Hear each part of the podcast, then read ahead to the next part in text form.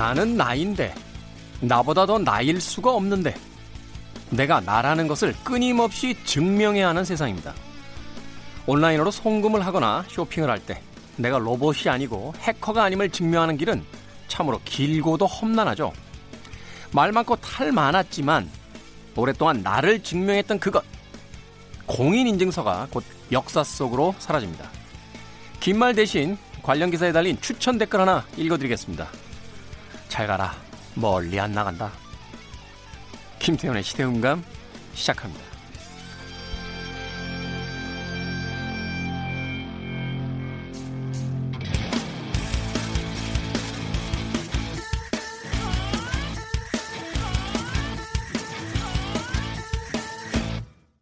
그래도 주말은 온다. 시대를 읽는 음악 감상의 시대음감 김태훈입니다. 공인인증서 제도가 아, 드디어 폐지가 됩니다. 아, 이 법안이 국회 본회의를 통과했다라고 해요. 공인인증서 제도가 언제부터 시작됐는지 한번 찾아봤는데 이게 꽤 오래됐더군요. 21년 전에 시작이 된 겁니다. 네. 아마도 공인인증서 안 써보신 분들은 성인 중에 거의 없으실 것 같아요. 그죠? 은행 업무를 보기 위해서는 특히나 이제 그 개인적으로 뭐 세무 신고를 하거나 세금을 내야 하는 사람들은 이 공인인증서가 있어야지만 어, 여러 가지 어떤 증빙 자료를 또 뗄 수도 있었고 어, 아무튼 뭐 그런 일들을 할 수 있었습니다. 만감이 교차하는군요. 예. 아마도 저뿐만이 아니라 아, 이 공인인증서 이야기만 나오면 고개 절레절레 흔드시는 분들 아마 계실 거예요. 이게 더군다나 우리나라에서만 쓰는 거라서요. 어, 컴퓨터의 여러 그 프로그램들과 충돌을 일으켰고 또 그것을 막기 위해서는 하여튼 뭐 여러 가지 많이 깔아야 했어요. 그죠? 그런데 그 깔린 프로그램들이 또 여기저기서 무슨 광고성 또 그 사이트들을 끌고 오는 부작용이 생겨가지고 뭐가 계속 이렇게 뜨고 그죠? 아마 여러분들 그 동영상 사이트에서 어, 이 공인인증서에 관한 일종의 그 몰래 카메라 영상 보신 분들 계실 거예요. 어떤 아저씨가 카페에 앉아서 물론 이제 그 각본에 의해서 하는 연기입니다만 일반인으로 추정되는 사람들 사이에서 이 어딘가 관공서에 있는 분과 통화하면서 연기하세요. 어, 뭐라고 하냐면 아니 이 양반아 내가 뭘 하려고 하는데 뭘 깔으라고 그래서 인증서 깔고 뭐 깔고 깔고 깔고 깔고 했는데 마지막에 휴대폰으로 어 휴대폰으로 인증을 다시 받으라는 거야. 근데 휴대폰을 집에다 두고 왔네. 그래서 다시 집에 갔다가 PC방으로 왔더니 거기 누가 앉아 있어. 그래서 옆에 컴퓨터를 다시 켰더니 다시 공인인증서 깔고 뭐 깔고 깔고 해서 하루 종일 뭘 깔다가 그만 일을 못 봤다 하는 네. 연기 좀 되나? 네. 그, 그 동영상이 한때 사람들에게 예, 꽤 많은 웃음을 주기도 했습니다. 네. 그 댓글을 흉내내서 한마디만 하겠습니다. 잘 가라. 멀리 안 나간다. 앞으로는, 음, 다양한 방식으로, 어, 자신을 인증할 수 있다라고 그래요. 뭐, 지문이라든지 패턴을 그린다든지 비밀번호를 집어넣는다, 넣는다든지 우리가 흔히 이제 휴대폰을 열고 잠글 때 사용하는 방식을 써서 간편하게 본인을 증명할 수 있다고 합니다. 시대가 변해가는 거죠. 네. 김태현의 시대음감, 시대 이슈들 새로운 시선과 음악으로 풀어봅니다. 토요일과 일요일 오후 2시 5분, 밤 10시 5분 하루 두 번 방송됩니다. 팟캐스트로는 언제 어디서든 함께 하실 수 있습니다. 자, 역사 속으로 사라져가는 공인인증서를 위해 준비했습니다. 잭 존슨이 부릅니다. Gone.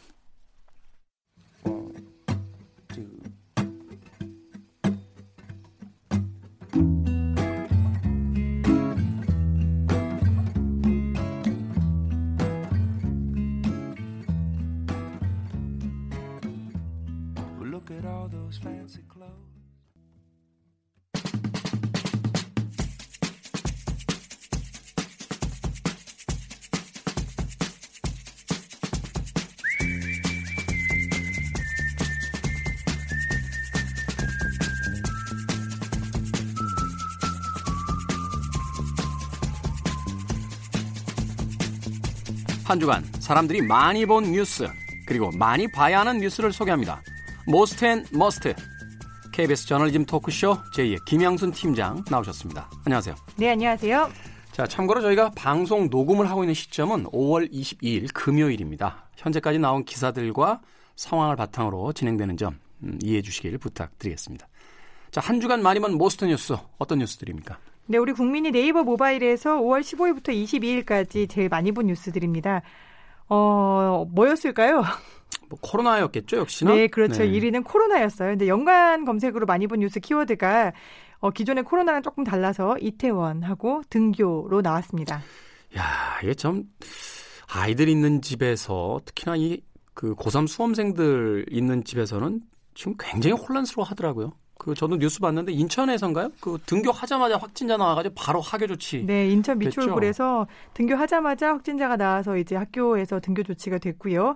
그 다음에 이제 안성에 있는 학교에서는 20대 확진자가 동선이 확인이 안 되는 바람에 등교하는 날 갑자기 이제 연락이 와가지고 오늘 다 등교하지 말라라고 해서 등교가 또 미뤄지기도 하고 네, 음. 네, 등교 첫날부터 여러 가지 이제 어, 사건들이 있었는데 그래도 아직까지는 지금 잘 따라주고 있는 것 같아요. 그래서 이태원발 코로나 감염 확산은 계속되고 있어요. 이게 N차 감염이 어디까지 진행될까라고 궁금할 정도로 확산력이 상당하더라고요. 지금 확인된 게 4차 감염까지 이 확인이 된 거죠. 네, 4차 감염까지 확인이 됐고요. 그럼에도 불구하고 이제 이태원이 신천지가 아니었다라는 말들 많이 하시는데 나의 동선 다 밝히시고 또 자가 격리하시고 자발적으로 선별 진료소 가서 검사 받고 계셔서 이제 뭐 이태원발 코로나는 이대로만 가면은 잘 마무리될 수 있을 것 같다라고 전문가들이 이야기하고 있습니다. 네. 방송 나오는 주말까지도 좀 그렇게 안정화됐으면 좋겠다라는 생각 해봅니다.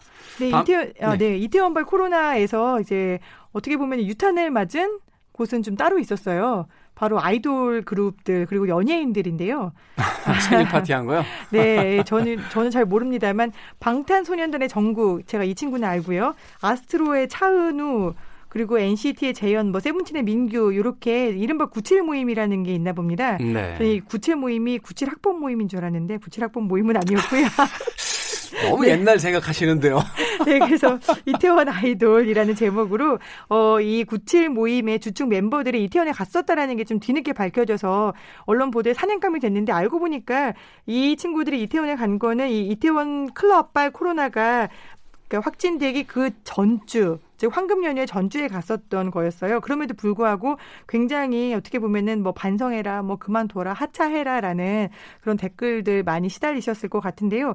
이후에도 비슷한 기사가 좀 쏟아지고 있어요. 뭐 모 씨의 생일 파티에 초대돼서 배우들 그리고 이제 뭐 어떤 걸그룹 멤버들 이 전부 다 망라해가지고 이게 실명이 지금 막 공개가 되고 있는 상황이거든요. 네. 이 분들이 파티를 했다, 이제 생일 파티를 해도 되냐라는 고발 기사들이 쏟아지면서 역시 또 이제 악성 댓글 댓글들이 이럴 거면 우리는 왜 거리두기를 하냐, 너네는 왜 이태원에 자꾸 가냐라는 것들이 달리고 있는데 아, 좀 너무 지나친 사냥이 아닌가라는 생각이 좀 듭니다.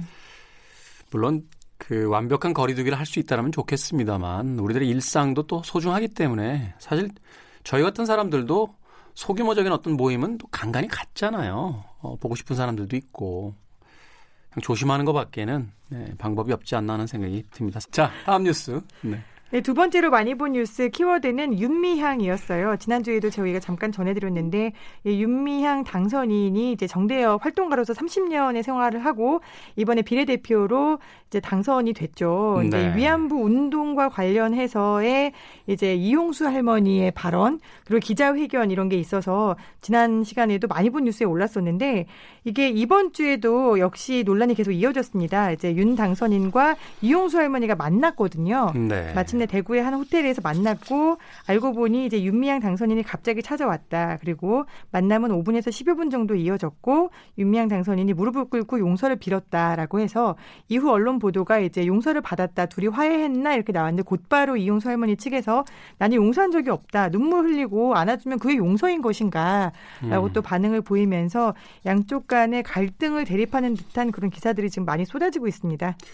이용수 할머니가 그 입장 발표를 했죠. 그 안아달라고 해서 뭐 원수도 아닌데 안아준 수 있는 거 아니냐. 그리고 안아줬다고 화해를 한 것도 아니고 어 자신의 입장은 다시 밝히겠다라고 이야기를 하셨는데 그 이야기하신 내용을 보니까요. 너무 너무 맑으세요 정신이 네, 너무 이성적이시고 그래서 사실은 이 뉴스에 대해서 여러 가지 생각들이 좀 많아지고 있는데 어찌됐건 가장 중요한 건 객관적인 사실을 어, 그 알리고 예, 거기에 대한 어떤 검증을 받는 게 아닌가 하는 또 생각이 듭니다.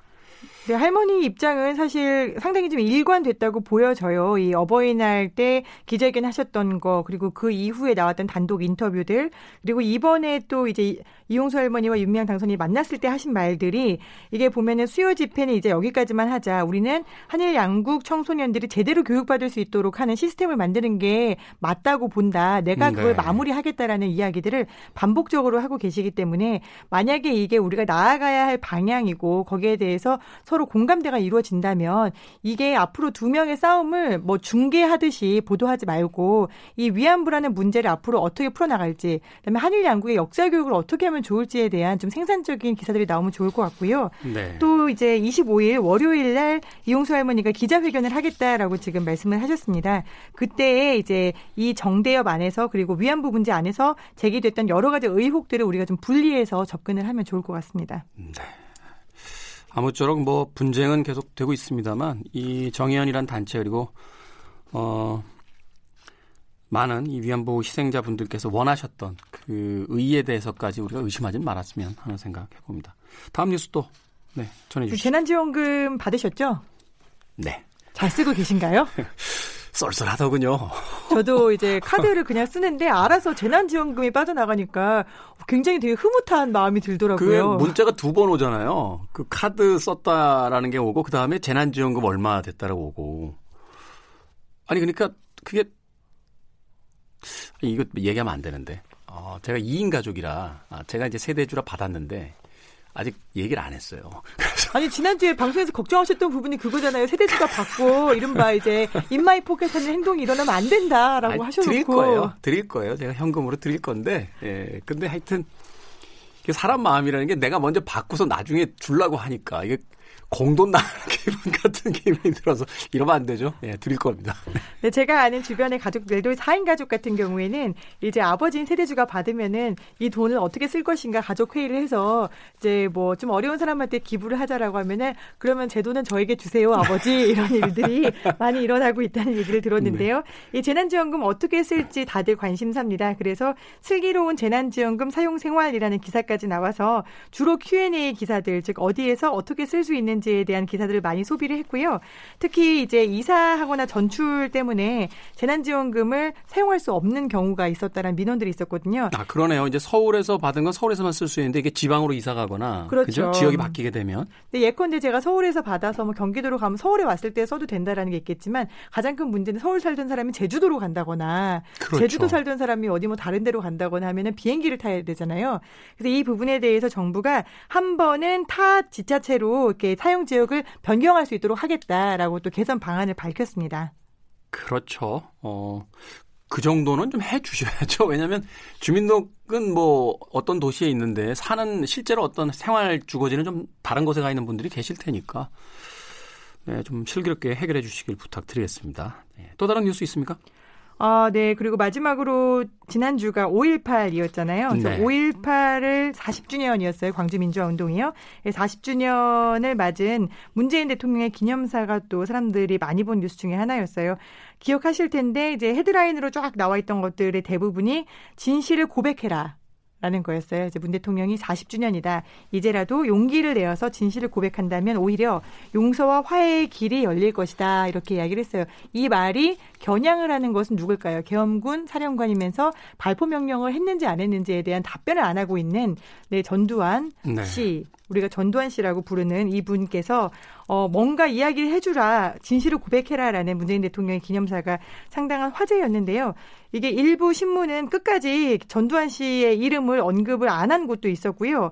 또 어떤 신문은 5.18 당일에 유일하게 이제 언론사들이 보통 5.18이면은 기획 기사들을 다 준비를 미리 해놓거든요. 기획 기사 나오죠. 네. 네. 기획 기사를 싣지 않은 신문도 딱 한 곳이 있었습니다.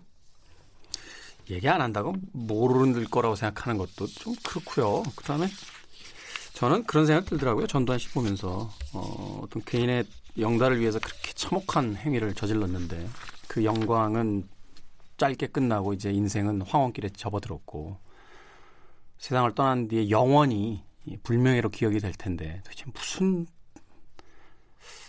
넘어가겠습니다. 네. 자 여기까지 Most 뉴스였고요. 음, 한 주간 꼭 봐야 되는 Must 뉴스 어떤 뉴스입니까? 네, 오늘 전해드릴 Must 뉴스는 이제 아이들 등교가 점차적으로 시작하고 있잖아요. 네. 각 이제 학교 지자체별로 좀 등교 일수는 달라지고 있습니다만 이 생활 관련해서 굉장히 질문들이 많이 올라오는 것 중에 하나가 마스크 관련 뉴스예요. 우리가 마스크 뉴스 굉장히 많이 전해드렸는데 네. 이제는 뭐가 나오냐 하면은 마스크를 오래 쓰고 있으면 이산화탄소에 중독된다. 그래서 뇌에 손상이 오거나 아니면 쓰러질 수가 있다. 라는 이제 정보가 상당히 SNS에서 많이 공유가 되고 있어요. 어떨 네. 것 같으세요? 저는 이제 이미 나이가 좀 있는 사람인데도 좀 장시간 쓰고 있어도 그렇게 불편한 걸 모르겠거든요. 이게 아이들한테 문제가 되나요? 중요한 거는 어떤 마스크를 쓰시냐인데 혹시 KF94 KF94 네. 아 비싼 마스크를 쓰시는군요. 아니 그렇게 얘기하시면 안 되고요. 그 약국 가면 줍니다. 그 제가 목요일 날마다 사는데. 네. 아, 제가 뭐 잘못한 것 같잖아요. KF. 너무 당황하지 마시고요. 네. 네. 많이 비싸지는 않으니까요. 네. 네. 우리가 쓰는 마스크가 보통 이제 어, 의료용 마스크라고 하는 얇은 파란색 마스크, 덴탈 마스크가 있고요. 네. 그다음에 KF80이 있고요. 그다음에 KF94 마스크가 있어요. 근데 지금 이산화탄소 중독이 될 것이다라는 거는 뭐 중독까지는 아닌 것 같습니다만 팩트체크 기사가 하나 나와서 소개를 시켜드릴게요. 음. 이게 우리가 마스크를 계속 쓰고 있으면은 어떻게 되죠? 이산화탄소 농도가 이 안에서 높아지겠죠. 그리고 밀폐돼 있으니까. 네, 밀폐된 곳이니까. 그리고 이산화탄소를 좀 그냥 공기에서 마실 때보다 많이 흡입하게 되는 그런 효과가 있을 수 있겠죠? 그렇죠. 아무래도. 네네. 근데 우리가 보통 신선한 공기 속의 이산화탄소 농도가 대략 0.04% 정도라고 합니다. 근데 실내에서 뭐 가스가 누출된다거나 하는 이유로 이산화탄소의 농도가 3%가 넘으면은 막 숨이 좀 가빠지는 느낌이 들고 네. 10% 정도가 되면 고농도다라고 이야기를 하는데 10% 정도가 되면 의식을 잃게 되고 네. 20%가 되면 사망에 이르기도 하는데요. 예, 마스크를 쓰고 10%나 20%가 될 일은 일단 없다. 라는 점 미리 말씀을 드리고요. 아, 그렇게 되면은 뭐 8시간씩 수술하시는 의사분들은 다 쓰러진다는 이야기잖아요. 그렇죠? 네. 네, 이제 문제는 이게 어떤 마스크냐라고 앞서 말씀을 드렸는데 우리가 지금 우리 앵커가 쓰고 계시는 KF94 마스크 같은 경우에는 미국에서 이걸 실험을 해 봤대요. 실험을 해 봤더니 94 마스크를 1시간 이상 쓰고 있으면은 한 달에 6번 이상 두통을 겪었고 그 다음에 평균 2일 정도 병가를 낸 사람들이 있었다. 음. 그리고 절반 이상은 실험에 참여했던 절반 이상은 두통이 나타나서 진통제를 복용해야 했다라고 이야기를 했어요. 아. 굉장히 이게 밀폐되었고 서로 또 양쪽에 끈이 두 개가 있어서 꼭 조이면 아예 다른 공기가 안 들어가게 되잖아요. 그 이야기 말, 많이 하시더라고요. 이렇게 공기가 안 들어가는 것도 있지만 이게 너무 꽉 조이면 그 통증 때문에 이제 두통 비슷하게 오시는 경우가 또 있더라고 하더라고요. 네, 실제로 이 뒤에 귀에 걸린 끈 때문에 두통이 발생하는 경우도 있다고 들었습니다. 네. 네 이번에 사실 고3 학생이 등교를 했는데 충남 천안에서 한 학생이 마스크를 쓴 채로 수업을 하다가 호흡곤란 증세를 보이면서 쓰러졌거든요. 근데 이 음. 학생이 KF94 마스크를 착용을 했는지 아니면 몇 시간 동안 어떻게 마스크를 착용했는지는 아직 밝혀지지 않았습니다만 그동안 미국이나 유럽에서 있었던 실험 결과로 봤을 때 말씀드릴 수 있는 건 KF94 이상의 마스크를 1시간 쓰고 있으면은 그 이상부터는 이산화탄소 농도가 좀 안 좋다. 아. 인체에 해로운 수준으로 높아질 수 있다. 음. 라는 말씀을 드리고요. 예, 팩트체크 결과로 또 김우주 교수가 말씀을 해주셨는데 지금 우리가 KF94나 99 같은 고필터 마스크는 의료인이나 아니면은 이제 굉장히 좀 예민한 환자들에게 잠깐 쓰이는 걸로 일단 권고를 계속 해오고 있다. 일반인은 KF80이나 덴탈 마스크로도 좀 충분하다라고 권고를 하고요. 어쨌든 마스크 종류랑 상관없이 학생들이 아침에 등교하면은 고3은 또 저녁 때까지 수업을 하잖아요. 그죠. 하루 종일 마스크 끼고 있으면은 이게 누구라도 힘들다. 중간중간에 좀 숨 쉴 틈을 주면 좋겠다. 그때 누구 다른 친구랑 이야기를 한다거나 밥을 먹는다거나 라고 해서 이제 비말이 전파가 되지 않는 선에서 잠깐 잠깐씩은 숨 돌릴 틈을 트는 그런 방역 지침이 좀 더 세밀하게 필요할 것 같다라는 의견을 전달을 했습니다. 네. 말하자면 이제 그 운동장 같은 곳에 나가서 좀 일정 거리 유지하면서 마스크를 조금 벗고 한 10분 정도라도 충분히 호흡을 할 수 있는 그런 시간들을 좀 배려해 주는 것. 그러니까 우리가 이제 코로나 시기가 왔기 때문에 새로운 이제 매뉴얼이 필요한 시대가 온 것 같아요. 어, 그런 것들을 좀 차분하게 좀 준비를 해 주셨으면 하는 바람이 있습니다. 네. 이제는 왜 그 실내 전체 다 금연된 뒤에 어, 직장에서도 쉬는 시간에 왜 그 흡연자들 이렇게 밖에 나가서 담배 피잖아요. 이제는 근무하다가 말고 자 잠깐 어, 외부에 나가서 호흡하고 오겠습니다 하는 시간을 직장에서도 공식적으로 내줘야 되는 게 아닌가 하는 생각이 들 정도로 숨쉴 시간을 공식적으로 줘야 되는 거군요. 그렇죠. 네. New normal이라는 단어가 어, 새삼스럽지 않게 들리는 요즘입니다. 자, 한 주간의 Most and Must 뉴스 KBS 저널리즘 토크쇼 J 팀장 김양순 기자와 함께했습니다. 고맙습니다. 네, 고맙습니다.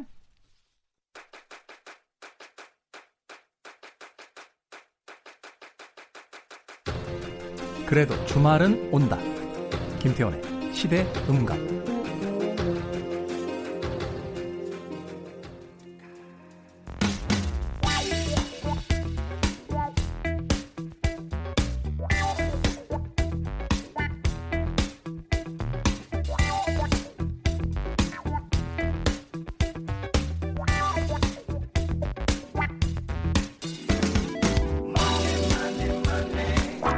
이제 돈 걱정 좀 그만하고 싶다는 말에 누군가 이렇게 말하더군요.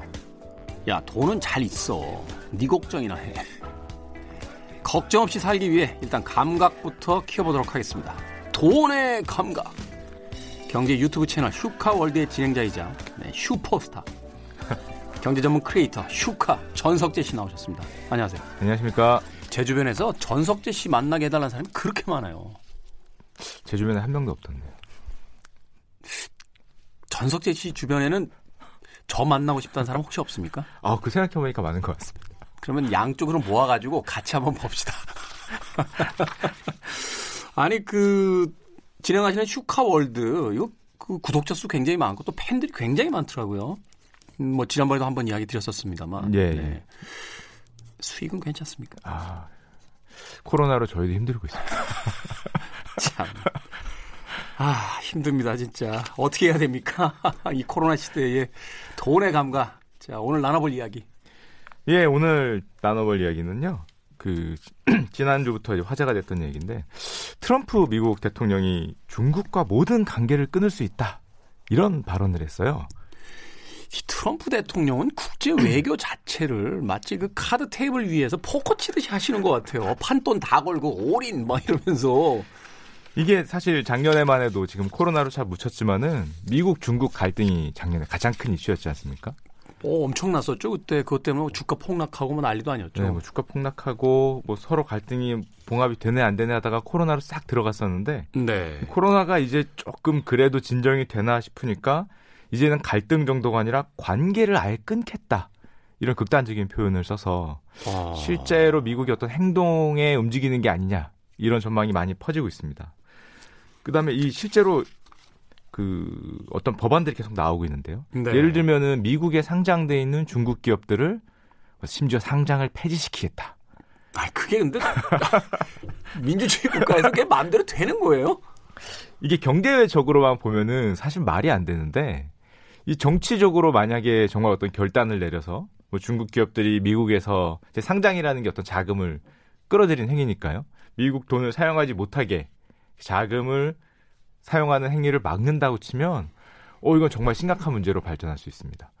왜냐, 왜냐하면 지금 미국 시장에 있는 중국 기업들이 굉장히 큰 기업들이 많거든요. 그렇죠. 뭐 알리바바라든지 우리가 흔히 아는 뭐 텐센트, 그다음에 게임 기업이긴 한데 네지즈 뭐 이런 대기업들이 뭐 우리 삼성전자보다 훨씬 더 큰 기업들이 상장이 돼 있는데 와 설마 상장 폐지는 안 시키겠지라고 생각은 하지만 앞으로 뭐 중국 기업의 상장을 막는다든지 뭐 이런 쪽으로 가면은 오 정말 큰 혼란이 오지 않을까 생각이 하고 있습니다. 이 트럼프 대통령이 그 예측 불가능한 분이시잖아요. 그러니까 우리가 이제 어떤 경제 전망이라든지 정치 전망을 할 때 그 사람의 어떤 성향, 뭐 외부적 상황, 뭐 이런 것들을 이제 다 복합적으로 보면서 예측이라는 걸 하는데 이분 워낙 럭비공 같은 분이시라. 야, 이거 참 게다가 최근에 이 트럼프 대통령이 올해 대선이 있거든요. 그러니까요. 대선이 있는데 대선 지지율이 그렇게 녹록하지 않은 것 같습니다. 이게 사실은 경제 환경이 그 미국이 괜찮았기 때문에 재선할 수 있다라고 생각을 했는데 코로나 직격탄을 맞아가지고 뭔가 지금 어, 트럼프 입장에서 승부수가 필요한 그런 시점인 거잖아요. 그리고 사실은 뭐 까마귀 날자 배 떨어진 걸 수도 있는데요. 하필 대선이 있고 지지율이 만만치 않으니까 뭔가 극단적인 발언이 나오는 게 아니냐? 근데 이런 의문은 많이 가지고 있는 게 사실이죠. 또 트럼프가 트럼프 대통령이 가장 자기 치적으로 내세웠던 게 주가 지수 상승이었는데요. 그러니까 경제 부흥이다, 네, 뭐 경제 부흥, 호황이다, 뭐 이런 것. 실업률 저하, 뭐 역대 가장 낮은 실업률 이런 거를 치적으로 내세웠었는데 뭐 코로나로 한 번에 무너지니까 그럼 이 코로나가 온 게 결국 중국에서 온 게 아니냐, 중국이 잘못했다 이쪽으로 좀 그 의견을 모아가고 있는 것 같고요. 그러니까 이게 중국 뭐 연구소에서 나온 거다, 뭐 물증이 있다, 막 이렇게 그 또 언론 플레이 한번 했었잖아요. 네. 예. 실제로 물증을 봤다고까지 얘기했는데 이게 웃으면 안 되는 일인데 사실은 아, 90년대에 이제 소비에트 연합이라고 불렀죠. 소련. 네. 소련이 이제 그 냉전 시대에서 이제 미국과 대립하고 있던 큰 국가인데 이게 이제 연합이 해체가 되면서 러시아로만 이제 바뀌면서 냉전의 구도가 이제 무너졌고 사실은 그래서 이제 국지전적인 측면들은 좀 있었습니다만 전 세계가 이렇게 어떤 대립 구조 뭐 이렇게 갔던 기억은 그렇게 많지 않았던 것 같아요. 그런데 중국이 갑자기 성장을 하면서 경제 정책을 가지고 미국하고 지금 거의 전면전 형태가 벌어지니까 참 어떻게 반응을 해야 될지 모르겠네요. 이게 예전에 소련, 지금의 이제 뭐 러시아가 됐는데요. 소련하고 냉전일 때 미국 대통령이 레이건 대통령이었습니다. 그렇죠. 그런데 지금 뭐 트럼프 대통령이 레이건 대통령의 정책을 그대로 물려서 하는 게 아니냐. 이런 내용들이 많이 나오고 있어서 실제로 이번에 중국과 모든 관계를 끊겠다라고 그 다음에 나온 말이 이 경제 블록을 새로 만들겠다. 친미 경제 블록이라고 부르는데요. 중국을 완전히 배제하고 이제 흔히 글로벌 공급 체인이라고 부르는데 그 물류의 공급 체인에서 중국을 빼버리고 미국 친 친미 성향을 가진 국가들끼리 예, 전 냉전하고 똑같은 거죠. 경제 블록을 만들겠다 해서 이름도 만들었어요. 경제 번역 네트워크. 이런 걸 만들어서 실제로 재편하겠다 이런 구상을 내놓고 있는 상황입니다. 어, 나이가 좀 있으신 분들은 기억하실 거예요. 그 1980년에 모스크바에서 이제 올림픽이 있었는데 냉전 시대였기 때문에 미국 친미 진영에 있던 국가들이 하나도 안 갔어요. 보이콧했거든요. 그러니까 84년도에 LA 올림픽 때 또 소련 당시 이제 소련의 그 친소적인 그 입장을 가지고 있던 동국의 어떤 공산주의 국가는 다안 왔어요. 그래서 두 번의 올림픽이 사실은 반쪽짜리였고 서울 올림픽이 이제 되면서 비로소 이제 다시 그 어떤 올림픽의 모습이 갖춰졌다 이런 이야기를 했는데 잘못하면은 내년 올림픽에 그렇죠. 이런 아, 일들 다시 벌어지는 거 아닙니까 이거? 어. 이게 뭐 시대를 어떻게 보면 거꾸로 가는 느낌이 약간 있는데 실제로 냉전 시대가 다시 도래하는 거 아니냐. 뭐 언론 표현에서는 뭐 미국 언론도 마찬가지인데요. 대결별 이런 표현이 나오고 있습니다. great decoupling 이런 표현을 쓰는데 실제로 경제 블록화가 만약에 진행이 된다면은 그 친중 진영과 친미 진영으로 블록이 나누면서 서로 간의 교육이 만약에 거의 없어지거나 거의 줄어든다. 이제 이렇게 치면은 사실은 가장 피해를 보는 거는 양쪽에 중개 무역을 했던 신흥 도상국이나 개발국들이 가장 큰 피해를 보게 되는데 네. 대표적으로 우리나라도 사실은 뭐 미국 쪽에도 중국 쪽에도 양쪽에 다 교육의 비중이 굉장히 최대, 높기 때문에 최대 교육국들이잖아요, 다. 양쪽 다 최대 무역국들이어서 네. 실제로 정말로 이런 블록이 나오게 되면은 아 우리나라 수출에도 상당한 타격이 되지 않을까 좀 걱정을 좀 많이 하고 있고요. 아직 방위비도 지금 협상이 체결이 안 돼가지고 좀 복잡한데 좀 여러 가지 참 복잡한 변수들이 많은 것 같습니다. 그리고 또 화제가 됐던 게 지금 뭐 우리나라의 어떤 입장을 먼저 볼 수 있는 경우가 생겼거든요. 네. 지금 대만의 반도체 기업인 TSMC라고 있습니다. 네. 조금 생소하실 수도 있는데 이게 세계 반도체 파운드리 그러니까 대신 만들어주는 쪽에서는 세계 1위 기업이에요. 그러니까 OEM인 거죠. 이렇게 네. 그 설계도 보내주면 똑같이 만들어. 네 맞습니다. 네. 똑같이 만들어주는 것에서 세계 1위 기업이고 기업 시가총액이 거의 삼성전자하고 비슷할 정도로 아. 대만에서는 뭐 가장 큰 기업이라고 볼 수 있는데요. 뭐 글로벌 반도체 기업이죠. 이 대만의 TSMC가 그 트럼프 미국 트럼프 대통령이 미국에다 공장을 지어라 이렇게 요구를 해서 공장을 짓겠다고 발표를 했어요. 근데 여기까지는 그냥 일반적인 상황인데 네. 문제는 미국이 TSMC에다가 그 중국의 화웨이라는 기업이 있습니다. 중국 대표 그렇죠. 가장 유명한 전자 기기 회사고. 예, IT 기업이자 통신 기업인데요. 화웨이하고의 관계를 사실상 단절할 것을 요구했다라는 기사가 나오고 있어요. 아니 이게 지금 참. 그 TSMC 입장에서는 미국이 대놓고 어디 편을 들래? 우리의 공장을 짓고 우리 미국 기업들의 주문을 계속 받아갈 테냐? 아니면은 뭐 중국 쪽으로 어, 지금은 사실은 TSMC 같은 경우는 화웨이하고 전략적 동맹 관계라고 할 정도로 화웨이의 주문을 많이 받고 있거든요. 네. 그 대만 기업이니까 아무래도 서로 중국 사람이다 친- 보니까 중국- 친중적이다 어, 네. 보니까 네. 뭔가 연결이 많이 돼 있는데 이걸 이제 끊겠다 라고 미국이 나- 말을 하고 있는 거고요. 실제 움직임을 보면은 TSMC는 아무래도 미국이 가장 큰 고객이다 보니까 전체 매출의 60% 이상이 미국에서 나오다 보니까 이 미국 쪽의 뜻대로 가는 게 아닌가라는 모습을 현재까지는 보이고 있습니다.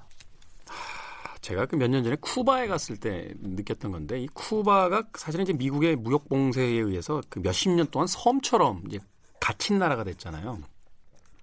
그 나라에 갔더니 생필품들이 없는 거예요, 사실은. 그 무역 규제를 당해서 또 왜 우리는 낭만적이라고 하는 거 올드카라고 하는 옛날 차들이 이제 길에 다니는데 그냥 막상 가보면 현실이 그렇지 않습니다. 이게 뭐냐면 새 차를 살 수가 없어요.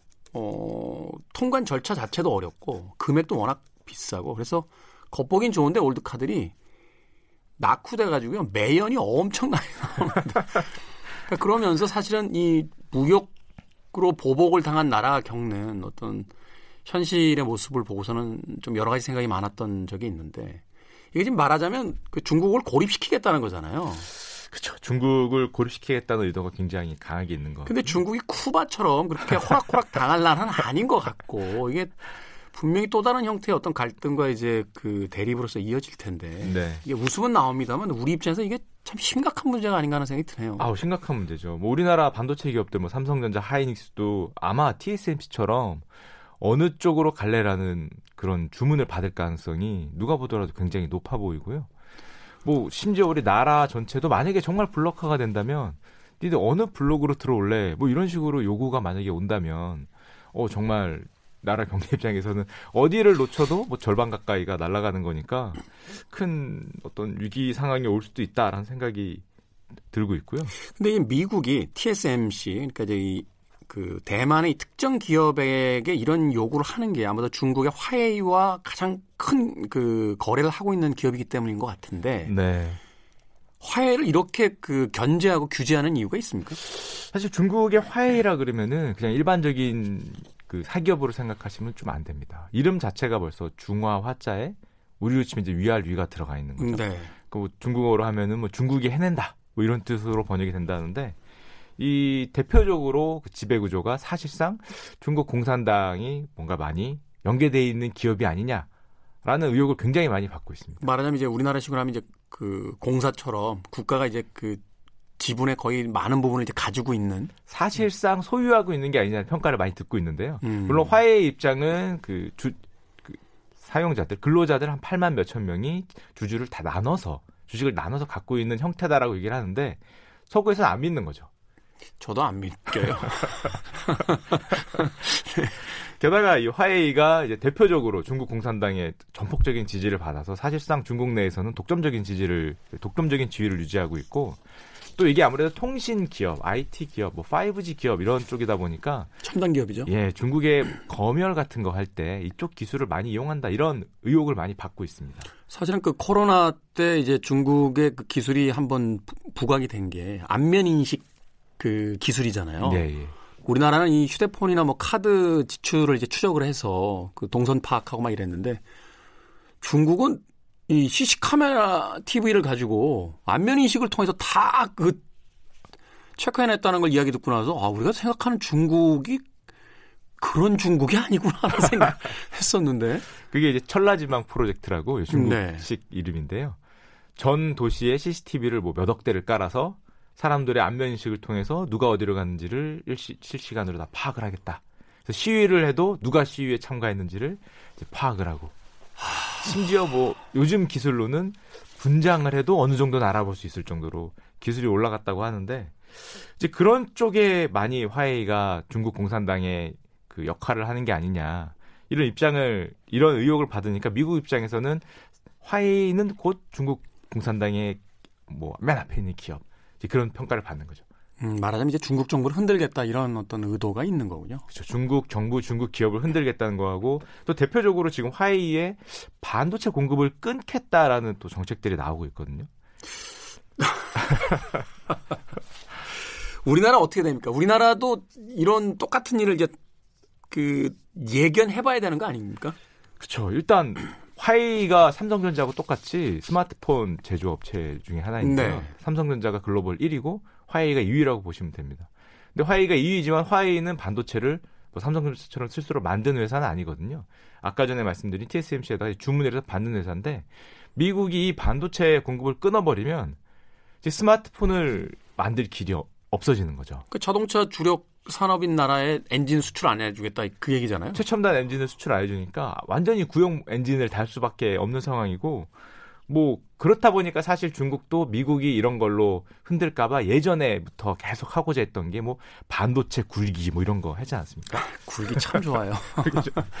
근데 그게 말이 쉽지 반도체라는 게 하루 아침에 되는 게 아니기 때문에 네. 아직도 반도체로 자립하기 힘든 상황이고 우리나라도 마찬가지로 지금 뭐 삼성전자 입장에서는 정말 화이하고 끊으라고 나온다든지 아니면은 뭔가 결정을 하라고 미 공장을 너희도 미국에 지으라고 나온다든지 이런 요청을 받았을 확률도 있고요. 네. 아직 발표는 됐지만 아니면 받게 될 가능성이 뭐 굉장히 높은 상황인 거죠. 음.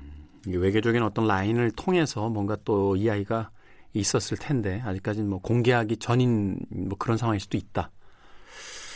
그래서 얼마 전에 사실은 지금 뭐 삼성전자 이재용 부회장도 급히 뭐 중국에 갔다 왔다 이런 수가 뜨고 있는데 그렇죠. 이게 우연일 수는 있어도 하필 뭐 우리나라 반도체 기업 굳이 뭐 반도체 기업이 아닐지라도 많은 기업들이 이런 미중 사이에서 관계 그 묘역을 하고 있는데 아 그렇게 되지 않기를 바라지만은 뭐 선택을 해야 될 경우가 되면은 만약에 예전에도 우리가 한한령이라 그래서 그 미국 쪽 사드 같은 게 들어오면서 중국한테 큰 제재 어떤 보복을 당했지 않습니까? 그렇죠. 뭐 중국이 또 뭐 미국이 그랬으니까 너희를 이해한다 이렇게 나오면 상관이 없겠지만 뭐 보복을 한다 만약에 우리가 한한령 때문에 중국에 들어갔던 기업들이 많이 어려움을 겪었는데 이제 조금 누그러질 만하니까 이게 다시 반복되는 게 아니냐 또 이런 걱정도 들고 있죠. 근데 이게 우리가 이 트럼프 대통령에 대해서 참 양가적 감정이 있는 게 어찌 됐건 여태까지는 그렇게 큰 성과가 있었다고 생각은 안 됩니다만 그래서 김정은을 불러내서 통일의 어떤 분위기 같은 것들이 좀 만들어졌었잖아요. 네, 그래서 사실은 그렇죠. 미국 내 평가와는 다르게 우리나라에서는 사실은 트럼프에 대해서 약간 호의적인 반응도 좀 있었는데 근데 이제 무역적으로 또 이렇게 돼버리니까 이게 참 모르겠습니다. 아 캐릭터 독특하세요, 하여튼. 네. 이게 또 하필 코로나로 미국 사람들의 중국에 대한 반감이 지금 여론조사를 해보면은 뭐 60% 이상으로 올라갔다 그래요. 안 좋다고? 네, 안 좋다, 안 좋은 쪽으로 올라가고 있어서 중국 책임론 이런 게 나오면서 그런 정책을 펴기에는 가장 뭐 트럼프 대통령 입장에서는 뭐 적기가 됐다라고 생각할 수도 있고 우리도 조심해야죠. 사실 이 미국 사람들한테 중국인, 한국인 구분이 잘 안 되기 때문에 그냥 아시아인 전체에 대한 어떤 혐오와 편견으로 번질 수 있는 부분이어서 사실은 정치학자들의 어떤 의견을 좀 들어보면은 이게 겉보기에는 뭐 화해라는 기업을 제재하는 것 또는 뭐 경제적으로 뭐 좀 어려움을 겪는 거를 이겨내기 위한 방법으로 보이지만은 정말 아까 패서 얘기했듯이 만약에 소련 대 미국이 사실은 G2였는데 G1이 되기 위해서 소련을 뭐 이런저런 방법으로 네. 그 봉쇄하고 어, 압박했죠. 봉쇄하고 돈 쓰게 하고 뭐 군비 경쟁하고 해서 결국 소련이 무너지면서 미국이 그 다음부터 한 20년 30년간 거의 뭐 세계 최강국에 자리 지켰는데 G1으로 G1으로 올라섰는데 지금 또 20, 30년 뒤에 중국이 G2로 올라서서 이거를 또 어떻게 손을 봐서 또 지원의 시대로 가려고 이거 반복되는 게 아니냐 음. 이런 생각들을 좀 많이 하고 있는 것 같습니다. 그렇죠. 뭐 중국 이전에 유일하게 그 대항마라고 했던 이제 EU 유럽 연합도 사실은 지금 코로나 때문에 여러 가지 문제들이 막 발생이 되고 있고 그러면서 본다면 이제 미국의 독주를 막을 수 있, 있었던 것이 중국 하나 정도였는데 결국 이제 거인들끼리 힘겨루기에 들어갔다 이렇게 볼 수 있겠네요. 그렇죠. 뭐 중국 같은 경우도 최근에 중국과 미국이 서로 외교적 수사가 왔다 갔다 하는 걸 보면은 예전과 다르게 정말 거센 표현들로 하거든요. 뭐 네. 남의 나라 대통령 보고 뭐 미쳤다 뭐 이런 표현을 쓰고 이게 진짜 외교 라인에서 나올 수가 없는 표현들이잖아요. 이게 무슨 그 예전에 무슨 가다피나 무슨 이런 좀 그 뭐라고 할까요? 테러국으로 지정했던 뭐 이런 그 완전 적대적인 국가에다가 썼던 표현들을 뭐 외교부에서 공식 표현으로도 뭐, 뭐 미쳤다라는지 뭐 심지어 우리나라로 치면은 거의 욕에 가까운 뭐 말해도 되는지 모르겠지만 라디오에서 말하기도 힘들 정도의 단어인 뭐뭐 뭐 또라이 뭐 이런 표현이 지금 등장을 하고 있어서 아 이 양쪽에 점점 이게 분위기가 격화되고 있고 게다가 중국이 최근에 또 양안이라 그래서 지금 최대 회의 중이거든요. 그렇죠. 공산당 회의 중이죠. 네, 공산당 회의 중인데 미국은 또 때는 이때다 해서 공격하느라고 최악의 독재 국가 뭐 이런 식으로 쓰면서 사실상 적으로까지 지금 규정을 하는 게 아니냐. 굉장히 작년에 좀 격화됐다가 사그라들었었는데 다시 한번 뭔가 불길을 일으키는 지금 그런 모습을 보이고 있습니다. 네, 미국의 언론들은 뭐라고 합니까? 이 상황에 대해서. 제가 미국 언론을 실제로 들어가서 살펴봤는데요. 네. 이 굉장히 좀 격화되고 있는 것 같아요. 그러니까 중국하고 흔히 나라가 외국하고의 관계가 안 좋아지면은 신문들이 조금 뭐 우경화라 그러죠. 조금 자국 위주로 돌아가게 돼 있는데 기사들 논조가 중국 나쁜 놈, 뭐 이런 쪽으로 코로나도 퍼뜨렸는데 반성도 안 하고 쟤들을 뭐 때려줘야 되고 심지어 미국 트럼프 같은 경우는 공화당인데 반대쪽 민주당 대선 후보들도 다 중국 때리기에 좀 나서고 있습니다. 중국이 적절하지 못한 대응을 했다. 중국이 보상을 해야 된다. 중국한테 손해배상을 청구해야 된다. 뭐 이런 것들 중국 기업들을 어떻게 손을 봐야 된다. 이런 것들이 굉장히 좀 난무하고 있고요. 실제로 great decoupling이라든지 아니면 친미 경제 블록 이런 단어들이 뭐 미국 언론에서 자연스럽게 등장하고 있는 걸로 보입니다. 2020년도에 이게 무슨 일인지 참 모르겠습니다. 하여튼 뭐 미국 자체가 가지고 있는 어떤 여러 가지 모순들이 이번 코로나 시기에 이제 드러나기 시작하면서 뭐 공화당이든 그저 민주당이든 어떤 방식으로든 이제 내부 수습을 해야 되는 그 필요들이 생겼는데 그걸 이제 공통의 적으로 지금 돌려서 그 좀 그쪽으로 무마하려는 그런 움직임들이잖아요. 사실 그리고 뉴욕 타임즈나 워싱턴 포스트지 같은 신문들은 좀 진보적인 성향으로서 기사를 써내면서 트럼프에 좀 반대되는 입장들을 많이 냈었는데 중국 때리기에서만큼은 거의 그죠? 예. 네.